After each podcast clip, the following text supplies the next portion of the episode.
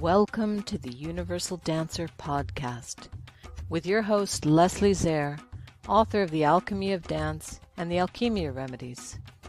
Coming to you live from Cairo, Egypt, the ancient land of Kem. Journey with us to explore sacred dance, the sacred arts, the mystical and the magical.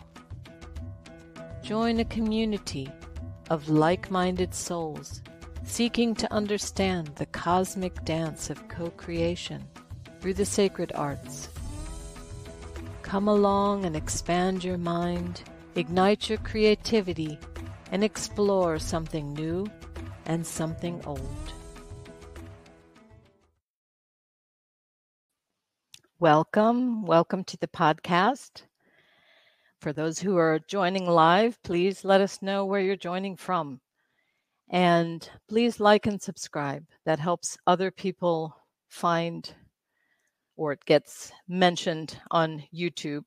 So I think we're going to just jump right in and I'm going to introduce you to my guest. My guest on this episode is Ya'Acov Darling Khan. Ya'Acov has been studying and practicing shamanism all his life. When he was twenty one he was hit by lightning, and through this began a three decade long journey of initiation. He has been recognized as a practicing shaman by elder shamans from the Sami European tradition and the Achuar and Sapara peoples of the Amazon. Together with his wife, Susannah, he is the co creator of Movement Medicine, a contemporary and dynamic shamanic practice designed to support people from all walks of life to be who they are and give what they've got. Ya'Acov's work comes straight from the heart. He inspires people, often with great humor, to remember who they are. He is the best selling author of Jaguar in the Body, Butterfly in the Heart, and creator of Shaman Song, Shamanic Journeys to Empower, Inspire, and Reconnect, and the co author of Movement Medicine How to Dance, Awaken, and Live Your Dreams. His newest book, Shaman, Invoking Power, Purpose, and Presence at the Core of Who You Are, was published by Hay House in spring 2020. Let's welcome Ya'Acov to the show. Welcome, welcome to the show. Thank you, Leslie, and uh, warm welcome to all your guests. What a pleasure to be here with you. Yes, thank you for joining us. I know you're you're in the middle of a training, but I appreciate you taking the time to to speak to us today. So, More than welcome. Let's just go back to the beginning. Begin at the beginning. So, um, in your book, you describe how you first encountered the dance, or or found the dance floor and and the magic on the dance floor. So maybe you could just tell us a little bit about how it all began for you.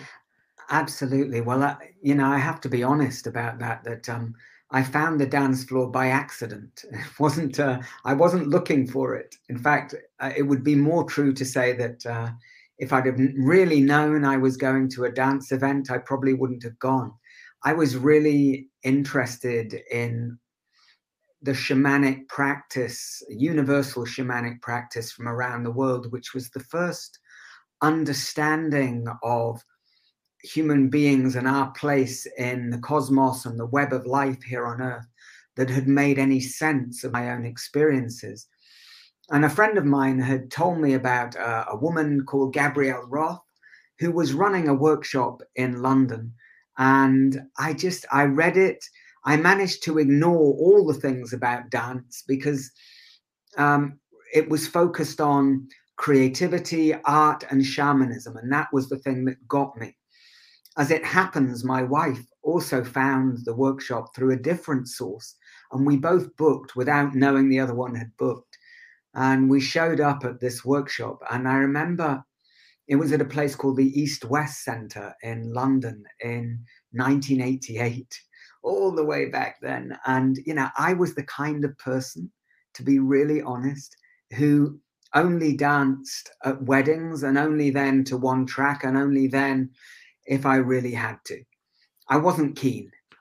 And when I arrived in this dojo um, in the East West Centre in Old Street in London, and I saw about 20 people in yoga, leotards all stretching and doing their beautiful things. And I was like, oh dear, what, what am I doing here? I, I think maybe I misread the the the information. I must be in the wrong place. Am I going to have to spend three days here? And then I remember there was a song playing by a woman called Toni Childs, in which at some point she sings the power. And as she sang that, I I was seeing, I my eyes had locked onto a rather tall, svelte woman in a long black leather coat with long black hair and dark sunglasses.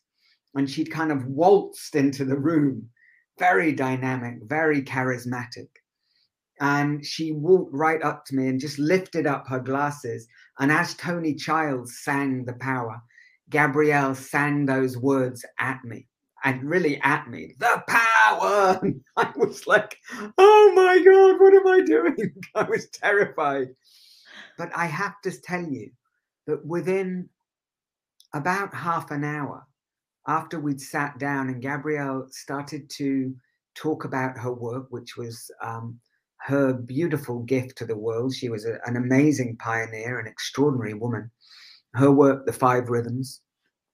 She introduced the work and then she got us up and she we did the first meditation, which was body parts. And within 20 minutes, what I discovered, and I, am sure any of your dancers or people who are listening who who um, had any similar kind of experience of being self-conscious will recognize this that within a few minutes gabrielle had managed to seduce and i don't mean sexually i just mean she'd managed to get hold of my attention and gu- guide me to guide that attention away from what I was thinking about. Like, am I doing it right? Is this the right move? Maybe I should be faster or slower or smaller or bigger or um, all of this internal dialogue away from there and into this intelligence in the body that seemed to have its own way of moving, breathing, and responding to the rhythm. And within 20 minutes, I'd lost all fear of the dance. And I was amazed by the level of creativity that was in this body, not in my head, but in the body and in the rhythm and in the breath. And I knew then that I'd found my work. And that was, well, it's a long time ago, too long to think about. but I think what you're saying is so important because when we think about conscious dance or sacred dance, I think a lot of people are intimidated because they think they have to be a dancer.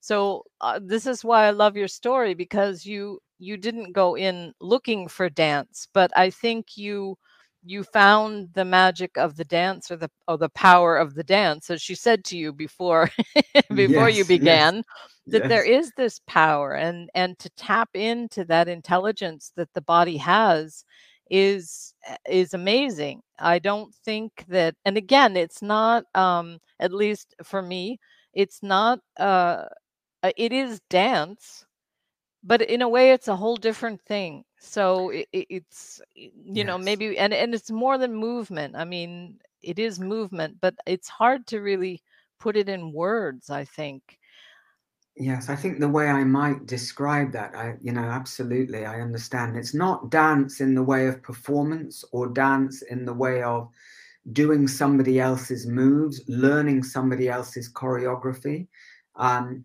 or like performative like look at me or don't look at me. It's it's it's much more to do with the intelligence of life itself and one of the things that gabrielle often used to repeat was listen guys there's only one difference between a living body and a dead body and that difference is movement. Therefore life is movement. And if you can give your physical body back to that intelligence that is life, that's beating the heart, that's circulating the blood, that's replacing the cells, that's been around for 14 billion years in billions of different forms.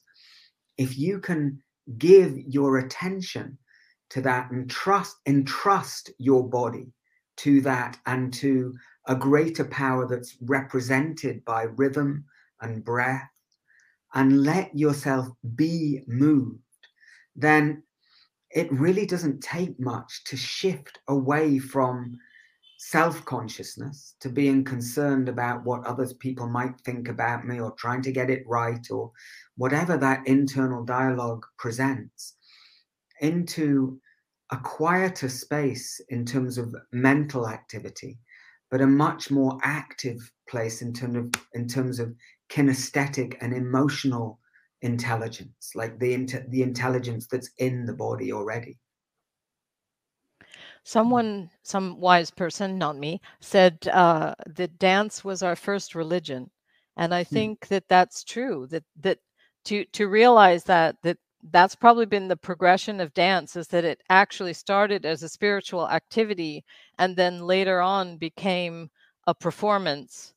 So and and perhaps lost a lot of that uh, spirituality, but um, mm but I mm. don't think it's the other way around. I guess we're rediscovering that aspect of it. But um, I do think I, yeah. inherent in dance is this spirituality.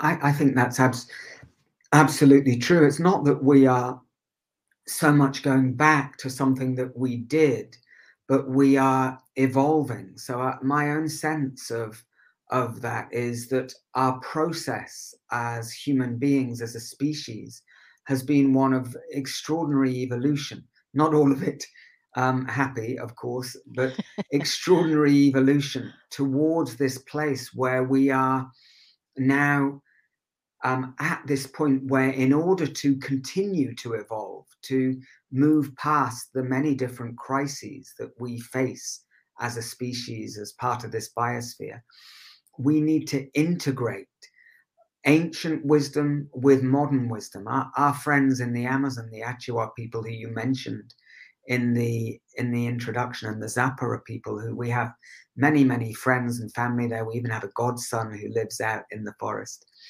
and um, they they talk a lot about in order for us to really evolve through this time that we're living through, we need to integrate the what we used to know with what we are discovering now.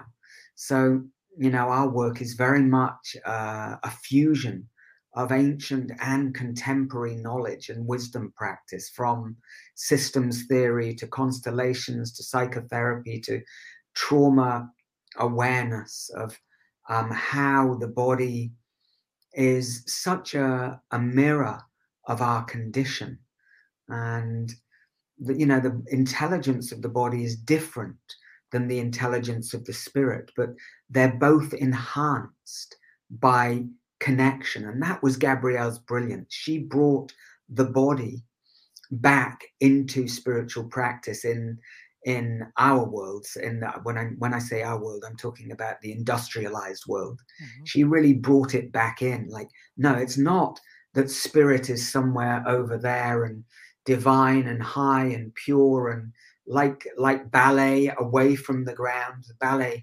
came out of that aristocratic wish to be above the peasants and the smell and the mess of humanity to be above that. And beautiful as that art form is and strong as it is um, it's a particular story of how to control the body to lift ourselves up towards spirit rather than Gabrielle's invitation was no, no, no, no. You, you're here on this earth.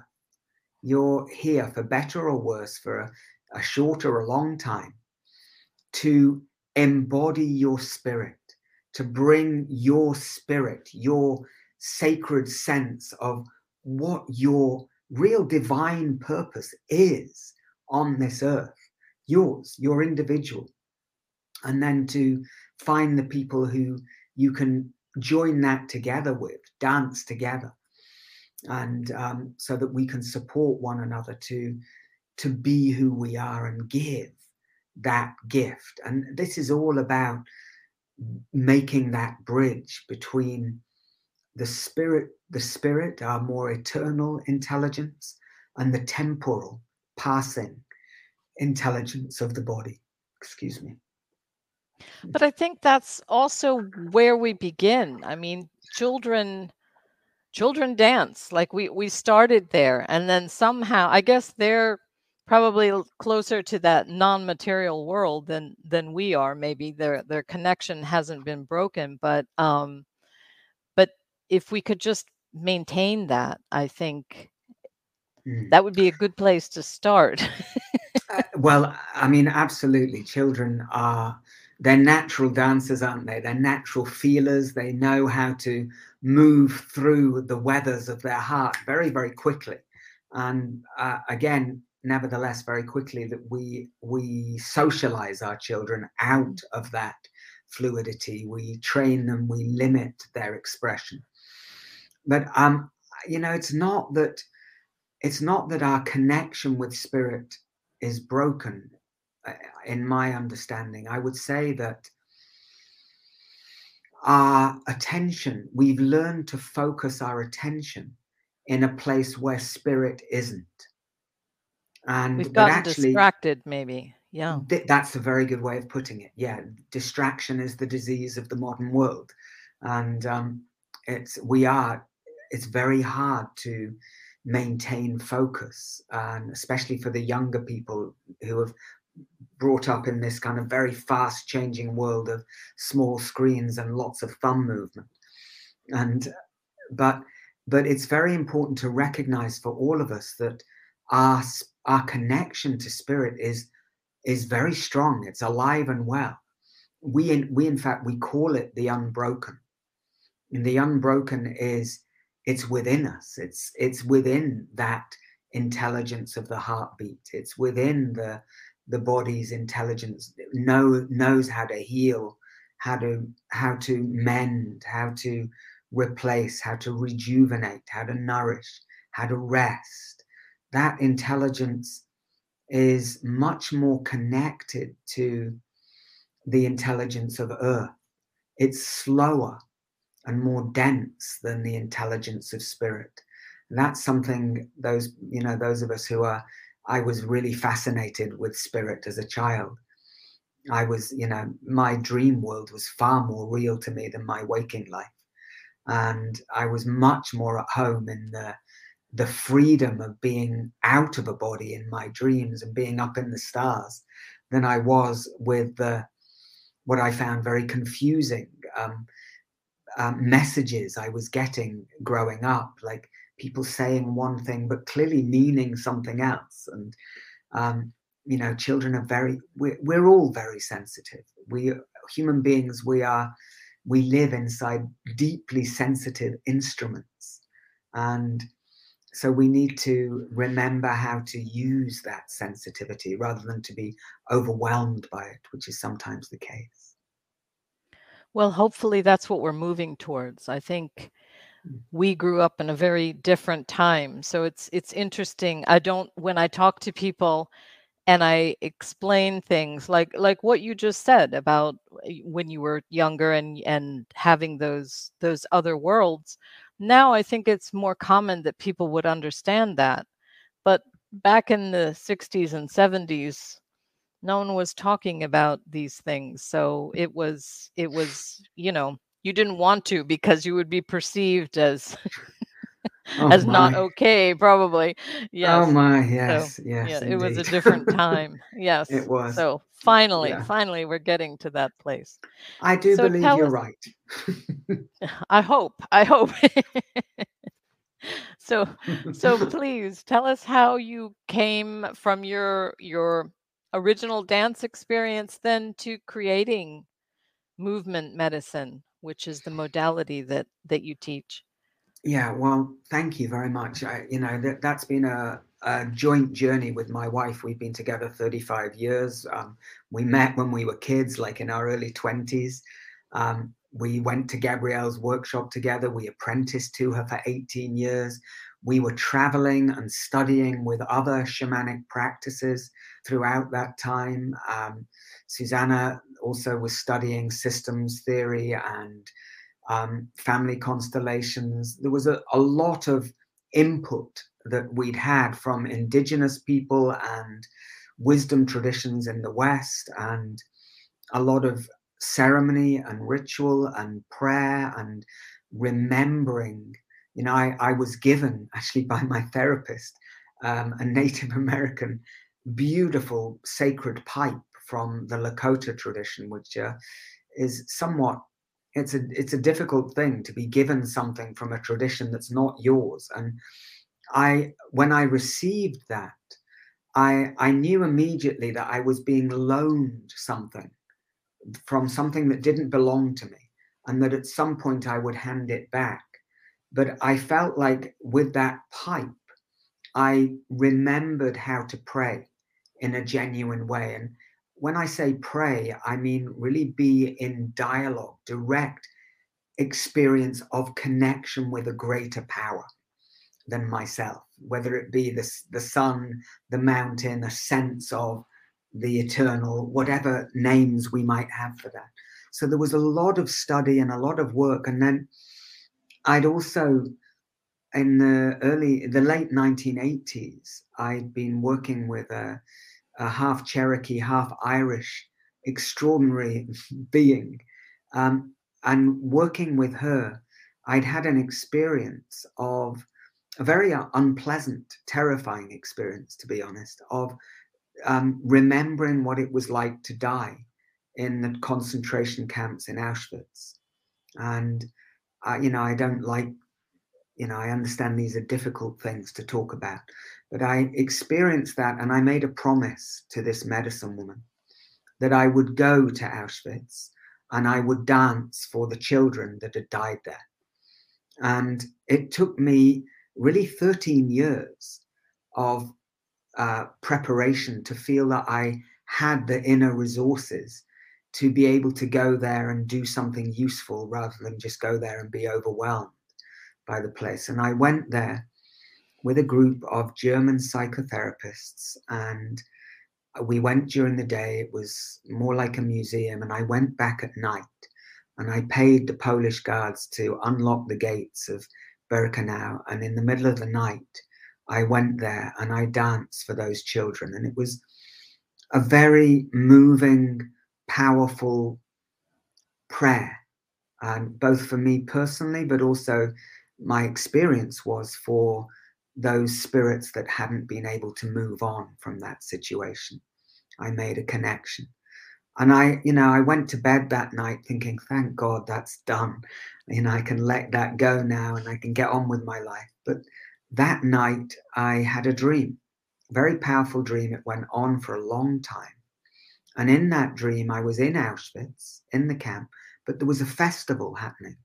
It was a music festival, there were workshops, there were people from Palestine, from Israel, Germans, Polish people, people from um, um, Cambodia, many places where there'd been um, all kinds of genocide and human suffering. And it was a festival of workshops. And everywhere there was this symbol. I kept seeing it and I kept asking people in the dream, what's this symbol? What is this? And it was a phoenix with the four directions and um, nine circles at the top and five circles at the bottom, very sp- specific. And they said, Well, this is your dream. This is the Phoenix Festival. And this is your work. Wow. And the Phoenix Festival celebrates every human being's ability to rise from the ashes of their suffering and tell a new story. And so I received that dream. I got an artist to draw that mandala. And at the same time, very similar, Susannah, my wife, had a dream where she was commanded. It was it wasn't a dialogue, it was a, being told instructions. Work, it was instruction. yeah, your work is called movement medicine, like that. And then we put these two things together, and it took us three years. We were in the Amazon with this mandala. Um, we were told that the mandala contained all the teachings of the work that we would be bringing into the world. And it took us three years to decode that and to understand it and get to a place where we could feel that we were able to offer it. And at that point, we as it happens, it had been 18 years of apprenticeship with Gabrielle, and 18 is a good time to leave home. And, you know, on the spiritual level with Gabrielle, we had a very deep, clear understanding that that was the right thing to do. On the personality level, it didn't quite work out as peacefully as that. And there was a lot of misunderstanding and um, like a, a, difficult divorce um, when we left home, so to speak. And um, that was one of the the it was a very sad moment for us because we loved Gabrielle. We were totally devoted to her and her work, and we had no. We, it wasn't our plan to leave, um, um, but it was very clear for all of us that that was the right thing, and that was in 2007. And we'd already been teaching for um, 20 years and we'd ran her school in Europe, etc. So movement medicine, which is based in this mandala, which has 21 gateways, and the mandala is a story, um, and we invite our dancers to step into the center of that story, where the phoenix is, and the phoenix is made up of the yin and the yang, and the dance between them, the life, death, rebirth cycle we invite people to step right into the center of that mandala and discover in that landscape their relationship to each one of those gateways. And each gateway provides us with an ongoing inquiry like, what's my relationship with my body? How am I with my emotional intelligence, with my heart? How do I, how am I aware of the story that my mind is telling? And how much am I training my mind to pay attention to what I want to connect to? And so on. There are 21 gateways there, and it's very profound. And we are very much its students as well as its founders. and how do how is this done? Is it is do you do it as a workshop or there are levels or how is it presented? Well, we we have um we have everything from you know really short introductions. We now have a, um, you know, my wife is super sensitive and um, connected. She gets very good advice, and um, so several years ago, she was being told very clearly, um, "Listen, guys, it's time to stay home and connect global, stay local, connect global." And so we were planning for um, April 2020 um, the launch of our online portal, which is called the Movement Medicine Study Hub or 21 Gratitudes. And that that is a literally it's a, a study hub, a community of people from all around the world who are studying this practice. And that is everything from a one hour live class once a month to a 15 minute mini embodiment practice. And each month we focus on one of those gateways we also run online ceremonies. Um, they're called Tribal Heart to map the turning of the year. And that's our online work. We also are running a lot of courses, self study, and also live workshops online. Alongside that, we have our um, work in the room that we're now just coming back to the face to face work.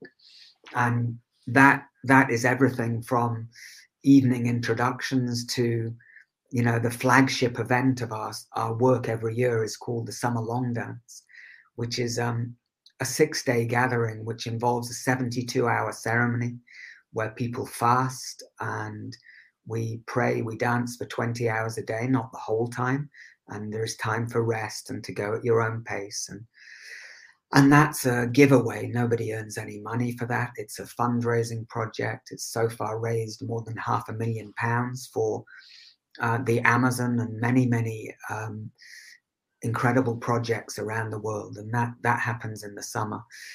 Alongside that, we've we're just completing our seventh generation of apprenticeships. Um, we're just right now in the middle of our fifth professional training. So it's it's kind of a busy busy time in our lives. And uh, well, that's great. we love our work. We love yeah. our work. We're very privileged. No and it sounds wonderful that uh, i'm all for taking time to allow things to unfold. I think to just you know try to to pack it all into a weekend or something is you're never going to uh-huh. find much depth with that so if you have an absolutely. ongoing thing i think that's that's wonderful yeah well you know part of the thing about setting up the online work was to provide um, a bridge between the intensity of being in the room for a weekend with being at home in your day-to-day life and of course the the time of the last two and a half years of most many people needing to stay home having to stay home has really helped us to learn new skills like how like right now through this medium we we can connect. You're in cairo i'm here in devon in the southwest and not an not an air mile in sight. It's extraordinary. It's, this is you know sign of our brilliant cr- human creativity that here we are the beneficiaries of our this, these brilliant minds that we have and brilliant um, problem solvers that we are so uh, it, but the, the skills that we've been learning are how to be in the intimacy of your own home. Like I'm here in our little studio in the garden, and there you are in, in your place, and the people listening in their place. You can be at home, your family is around, whatever it whoever you're living with, your work, what, and you can have an intense experience that goes for 20 minutes, like a morning meditation, and then get back on with your life, which is wonderfully integrative. And integration is it's one of the things which we believe really sets movement medicine. Um, I wouldn't say apart because every pathway has its its specific, unique medicine and is you know very important part of the the picture. And but it's one of the things that we're very hot on. We you know we one of the questions we were asking when we were decoding our mandala was so of all the things we've studied and all the transformation that we've been blessed with in our lives and the healing that we've experienced. And not all of which was easy and joyful. Some of it was really tough and difficult times. Um, of all of that what are the very specific things that have actually helped us? And that that was the question that we that led us into this three year meditation of decoding this mandala. And, you know, we didn't just take our own word for it. We went and spoke to many people, people who we'd never met, but who had, you know, strong reputation for their intellectual intelligence or their spiritual intelligence or their emotional intelligence. And we brought our work to them and discussed it with them and asked them to challenge us and to say, well, you know, what do you mean by this or what do you mean by that you know that's so um, it took a long time and a lot of effort and it's i think like anything living it's still in evolution and hopefully always will be you know the the people that we're training gabrielle used to talk about us as each one of us is like a fi- fine wine you know and the you, you stay in the dark in the bottle for a while until it's your time to be poured, to give your gifts, to share your medicine. Um, I believe the same that uh, the people that we're training, we're running this training right now.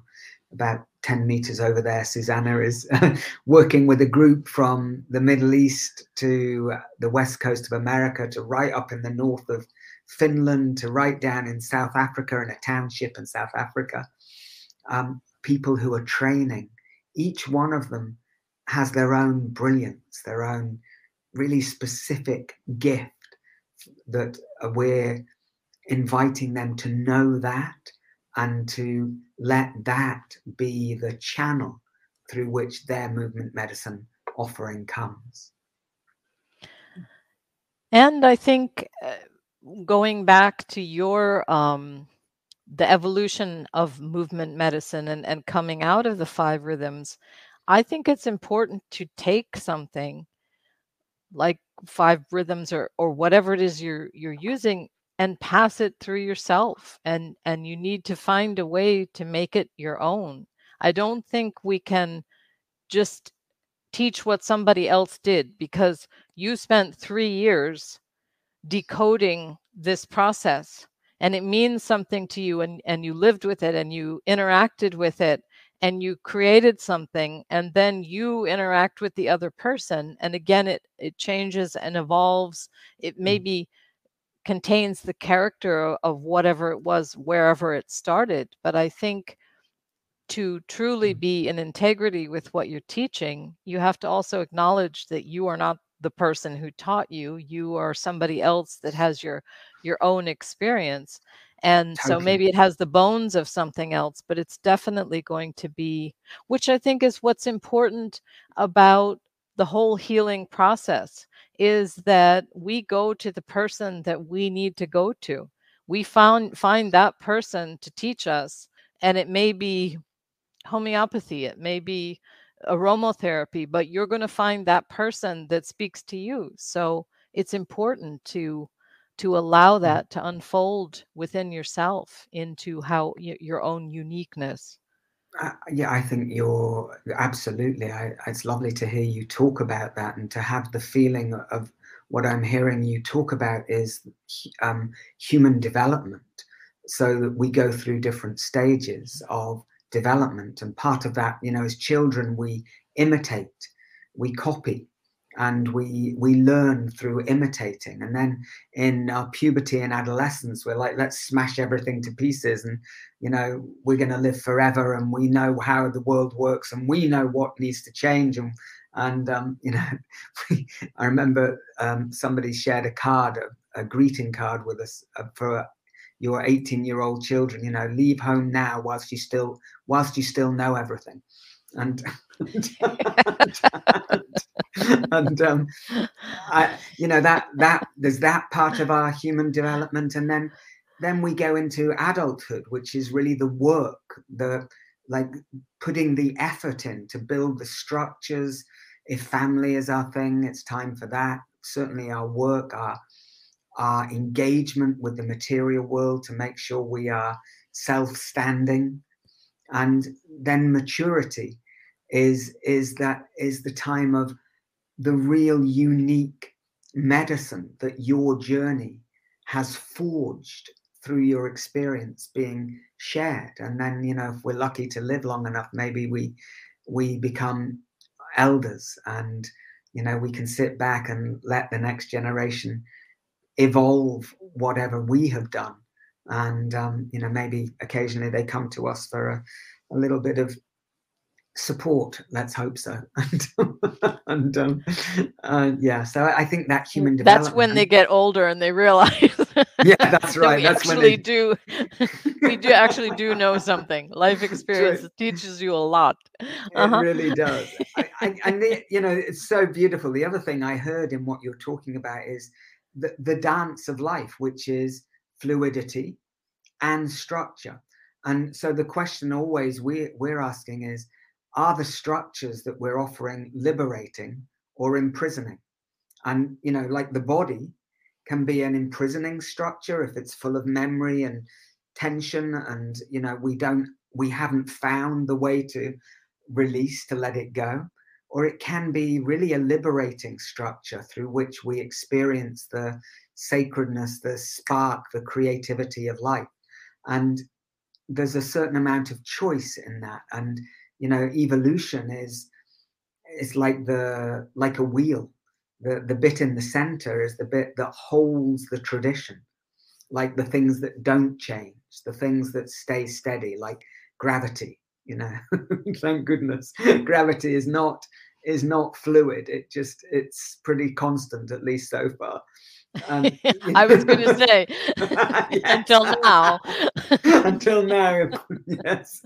But you know, this this is like the the center of the wheel, and then around the outside, you have the evolution, the new, and it's the relationship between that that which doesn't change and that which is change that creates a steady evolution, like a a creative evolution rather than one that's just purely destructive and overwhelming.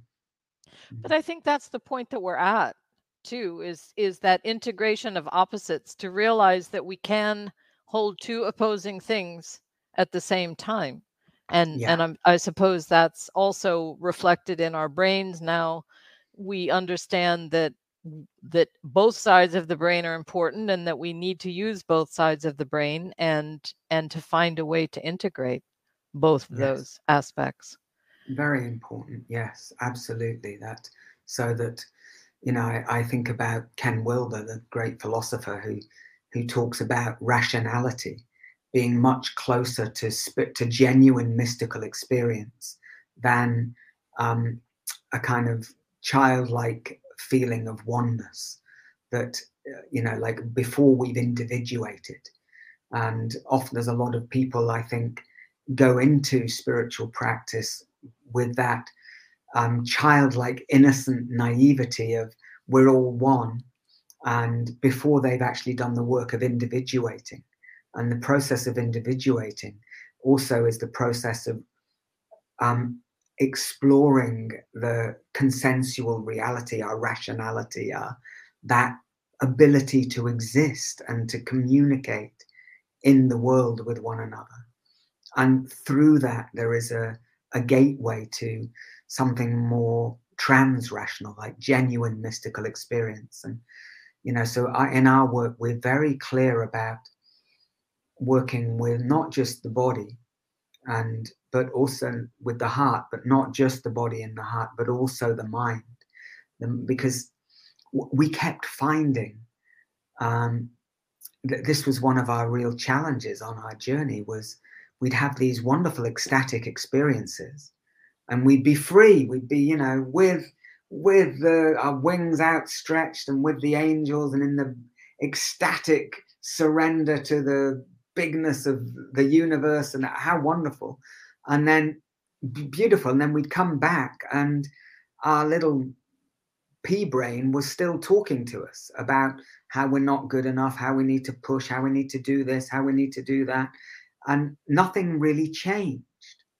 And we we suddenly it, it dawned upon us that the reason that things weren't changing is because we were not updating our sense of self. We were not working with the story that we tell and how we construct our perception through that story and that became a very important part of our work to to really through the dance to train the mind to listen and rather than to be closed to be open to what it doesn't know uh, rather than closed and fixed on what it thinks it does know uh, that's become a very important part of our work and yeah, thank goodness, because if we don't update the story we're telling about who we are, then um, nature abhors a vacuum. And as much as you empty out in the dance, all that stuff will just, you know, like doing the doing the garden. You get your spade out in the spring and you you dig and you clear out the weeds from the winter and and then if you do nothing and come back in three four weeks, all the stuff that you dug out has grown back. You have to you have to choose what to plant. And that's that's the intentionality of practice. And the intentionality of knowing purpose etc etc but i think this also comes back to a point that you made previously about being online is that that a spiritual practice is a daily practice. It's something it's again it's not a workshop that you go to in the weekend and then you become enlightened. It needs uh, some kind of a daily you need to build those new pathways. So i do think that doing things online where you can for 20 minutes a day do some kind of a practice this is how change happens i think it happens slowly and and as you said then you can integrate it into reality and into your real life okay you do your mm. 20 minutes then you go into the real world and uh, how does that feel what happens and then you come back mm. the next day and you do 20 minutes and then and you mm. keep doing that and and i think that's how you loosen things up and and you begin to create these new pathways these new ways of thinking or being but um, i think that's i personally think that's a really important point that you have some kind of a practice that that is daily or even if it's not every day that it's a continual thing that it it doesn't end and i think Absolutely. those of us who have been doing spiritual practices for a very long time realize there is no end. You never get to the end of it. You just you keep going deeper but i think that's really exciting for me that's the exciting part is that okay i've learned something now i can go deeper and then i can go deeper and i can go deeper and yeah. it's exciting that it never ends because it isn't you know a certificate that we get at the end of something and we're done and we go on to do something else it's it's a real process and like you said an evolution i think. Beautiful. Yeah absolutely 100% agree with you that you know for me my if i didn't have my practice time i've always made sure that um, that was number one priority at the beginning of the day and you know we have a we have very strong practice. We get up early in the morning we have our little tea ceremony share our dreams. Then we do our breathing exercises and our movement medicine. Then we go and get in a cold lake and stand still for three minutes and feel the cold and um, you know, on the way we feed the chickens, and, and um, the, this is uh, how we start the day, and it's it's it's a refuge. It's a, t- a place to remember. It's a place to um, water those seeds that we find um, through our through our work, through our journeys, and uh, absolutely so important and very lovely to feel in your words. It's not even in the words that you're saying, but I have a sense listening to you of, of those years, decades of committed practice that that give a sense of ground to know what it is you're sharing with people. And it's, you know, what you're saying about it never ends. I, I remember having a vision of um, I'd been in a, a room in a house and I loved the room and then I found the door out of the room and I saw there were all these other rooms in the house and to explore. So I started exploring all these other rooms and each one of them was a, a mystery with all kinds of different art and different ideas and different teachings and different um, pieces from the past. And and then then I discovered the front door and I stepped out of the house and I saw that the house was in a landscape and in the far distance were these mountains. And I started walking towards the, the mountain I could see. And I walked for several years until I got to the top of that mountain. And I was like, ah, I'm here at the top of the mountain. And that step that I got, the last step up onto the mountain, I saw that I was on the smallest mountain of a range of mountains that went on apparently for infinity. And I was like, oh. That's yes. what I mean. yes. That's it. Uh huh. That's, That's the is. perfect description. Yep. uh, yep. Yeah. but I think also what you described your your daily routine or practice or however you want to put it it's a lifestyle and and I really mm. had hoped that the last 2 years because everything was turned upside down that people would realize that that that's life you know having these routines or or as you said being able to go online and do 20 minutes with other people that that's life like that's to me that i have my practices but that's my life and then yes. the work that i do maybe on the computer or whatever is is a piece that comes at some point in the day but i think people forgot how to live they don't realize that this is what life is is is going for a walk feeding the the chickens mm-hmm. i mean this mm-hmm. is in my opinion what what we're supposed to be doing as human beings not spending all this time working or or uh, working for someone else or whatever. But I think people forgot that. And I had really hoped, especially if people were working from home, that they would realize that, okay, you can integrate your work into your day and it doesn't have to be the only focus but that life is you know going on or or should be going on around everything else around the work or whatever else you're doing. Well i i think you're absolutely right and i you know we've if we've learned one thing by the extraordinary amount of wealth that we've created in in this world, which we of course have taken from the wealth of this earth and uh, you know the the how you know of course there's still more than a billion people who live below the poverty line and we, shouldn't forget that. But nevertheless the level of um, let's say having more than we need has massively increased to the level that you know those under that line has dropped by 20% in the last 10 years which is extraordinary. Still there's way too many under that line but nevertheless what we're discovering is and there's been a lot of research which i find very interesting that shows us that beyond the safety of a roof over our head um, some change in our pocket or um, some food to eat some clothes on our back beyond the basics of survival there is no correlation between having more stuff, more material wealth, and human happiness. And, you know, that perhaps the happiest, most um, fulfilled people I've ever met. Well, I took our son to um, meet a Bedouin family in the Sinai Desert um, once upon a time, and they, you know, the kids were like had nothing. They had the clothes on their back and a kind of rag tent and a couple of goats, and they were in the desert with their family. They had nothing. And my son was eight years, our son, I should say, was eight years old. And he said to me at one point, it's like, wow, you know, these kids, they're entertained the whole day. They're never bored for a second. They've got no PlayStation, no Xbox, no mobile phone.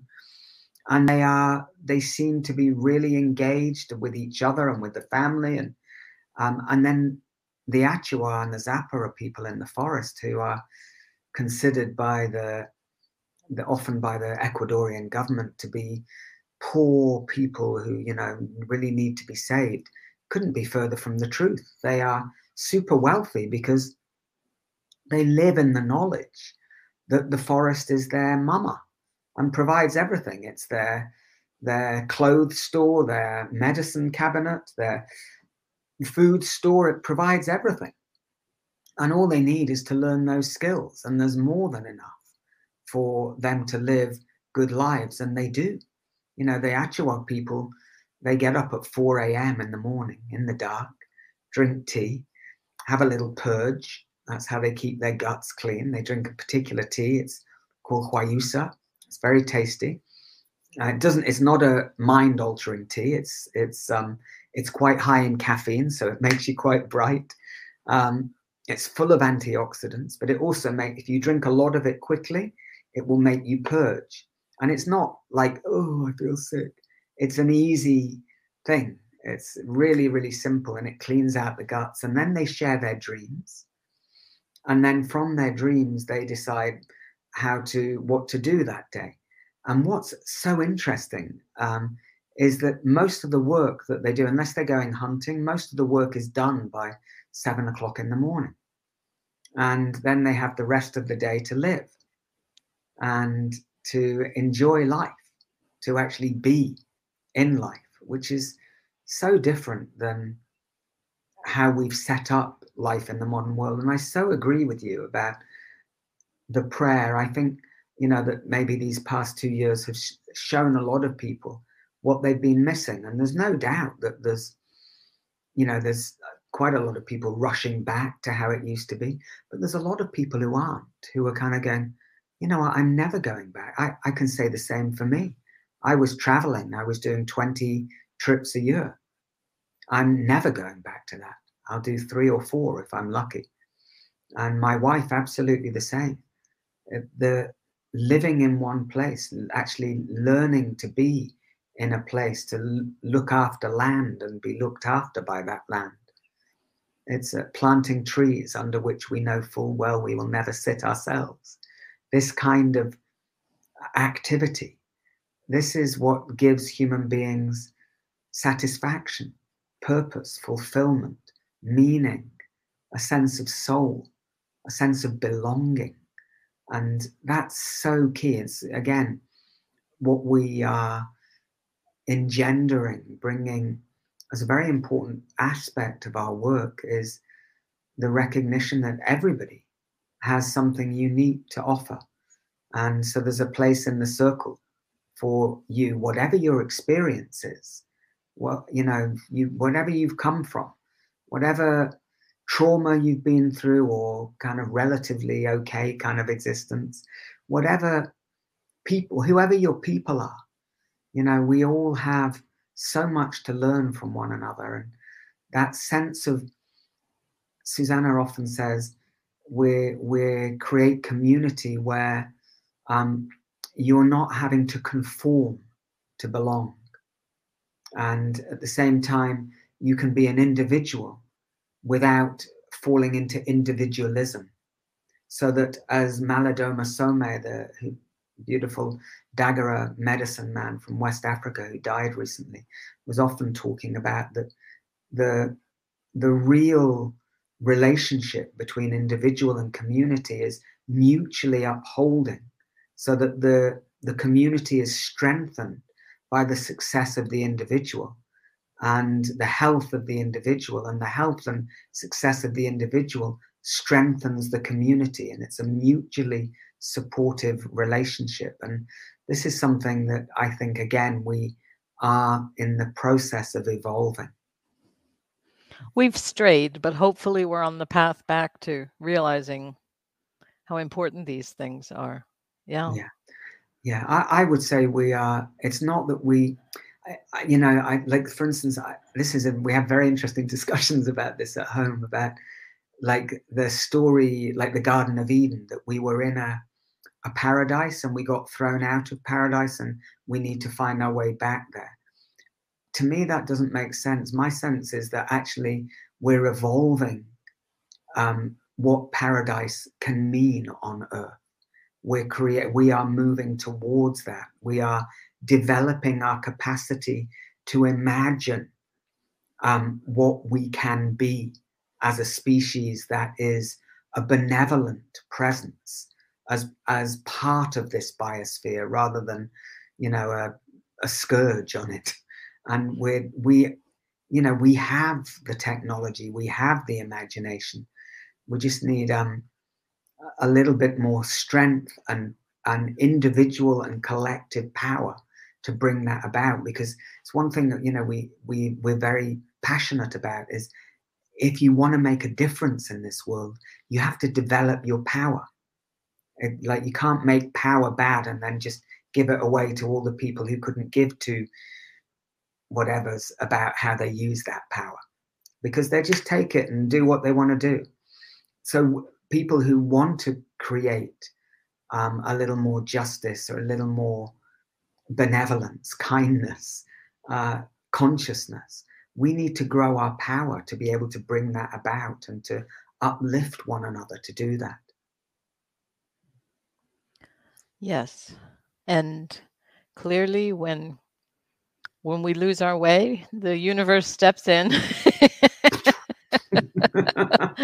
You're going to stay home now and think about this. yeah, right. Yeah, absolutely. You're going to find a new way to live. Yeah. Yeah, absolutely. Totally right. totally right. well, thank Amazing. you. Thank you for for being here and and and speaking to us and um, tell us about any up and coming events that you have. Oh, thank you so much. Well, actually, my the next event that um, we're preparing for is something called Encounter, which is based on the last book I wrote, which is called Shaman, which is an invocation of this really down to earth but inspired um, human archetype, inner archetype, the inner shaman. And Encounter is a three part series. Part one is available as a self study course. And then part two is beginning on May the 12th. And we're offering that as a, a, really special bundle at the moment. So you can do part one and then hop into part two. There's not so many places left on that, but it is there. And you can find that at, um, if you go to 21gratitudes.com, that's the middle of those three websites, and click on courses and workshops, you'll find that there encounter. If you want to try something a little, um, a little shorter, then on the 29th of April, we have our next Tribal Heart, which is a an online global ceremonial event. Last time we had many people from the Ukraine and Russia coming in to join us to lift up a, a prayer for peace there. And we'll do the same again. And it's a three hour ceremony to celebrate Beltane, which is the celebration of our creative sexual power as human beings. It's not about sex. You won't be asked to be naked or to uh, in, engage in some kind of weird whatever that might be. It's really about the power of creativity within you. And as the spring comes, engaging that through your dance and turning it towards your dreams for yourself and your loved ones and for this community of life that we belong to. That sounds wonderful. And and let me just the websites are schoolofmovementmedicine.com and 21 the numbers 21 21 gratitudes.com and darlingkhan.com. Those are the websites. You also have Instagram mm. at Shaman Ya'Acov and Facebook, Ya'Acov and Susannah DK. So you can find you can find Ya'Acov in many places. Well, thank you. Thank you for being here. I really appreciate you taking the time out of your your course that you're teaching now to to speak to us. So well, thank, thank you for you being too. here. I, I've thoroughly enjoyed our conversation, and uh, what I sense is that you know the the long time, the long worked for maturity and wisdom that I sense in you, and the calm. And um, thank you so much. It's been a pleasure to be with you and with your with your guests. So uh, maybe we'll meet again sometime. Thank you. Inshallah. All right. Inshallah. Thank you. bye bye. All right. Well, that was that was very enjoyable for me. I hope you you enjoyed it as much as I did. And I just want to again encourage you to like and subscribe so that when there's a new video you'll you'll be alerted. Next month, my guest is Karen Kernadi, and she's the author of Our Love Affair with Dance. And that will live stream on the 8th of May at 4 p.m. Universal Time. So please, if you would like to join, to comment, ask questions, then uh, please be with us live. All right. Well, again, thank you for being here. And I hope that we will see you again. Thank you. Bye bye.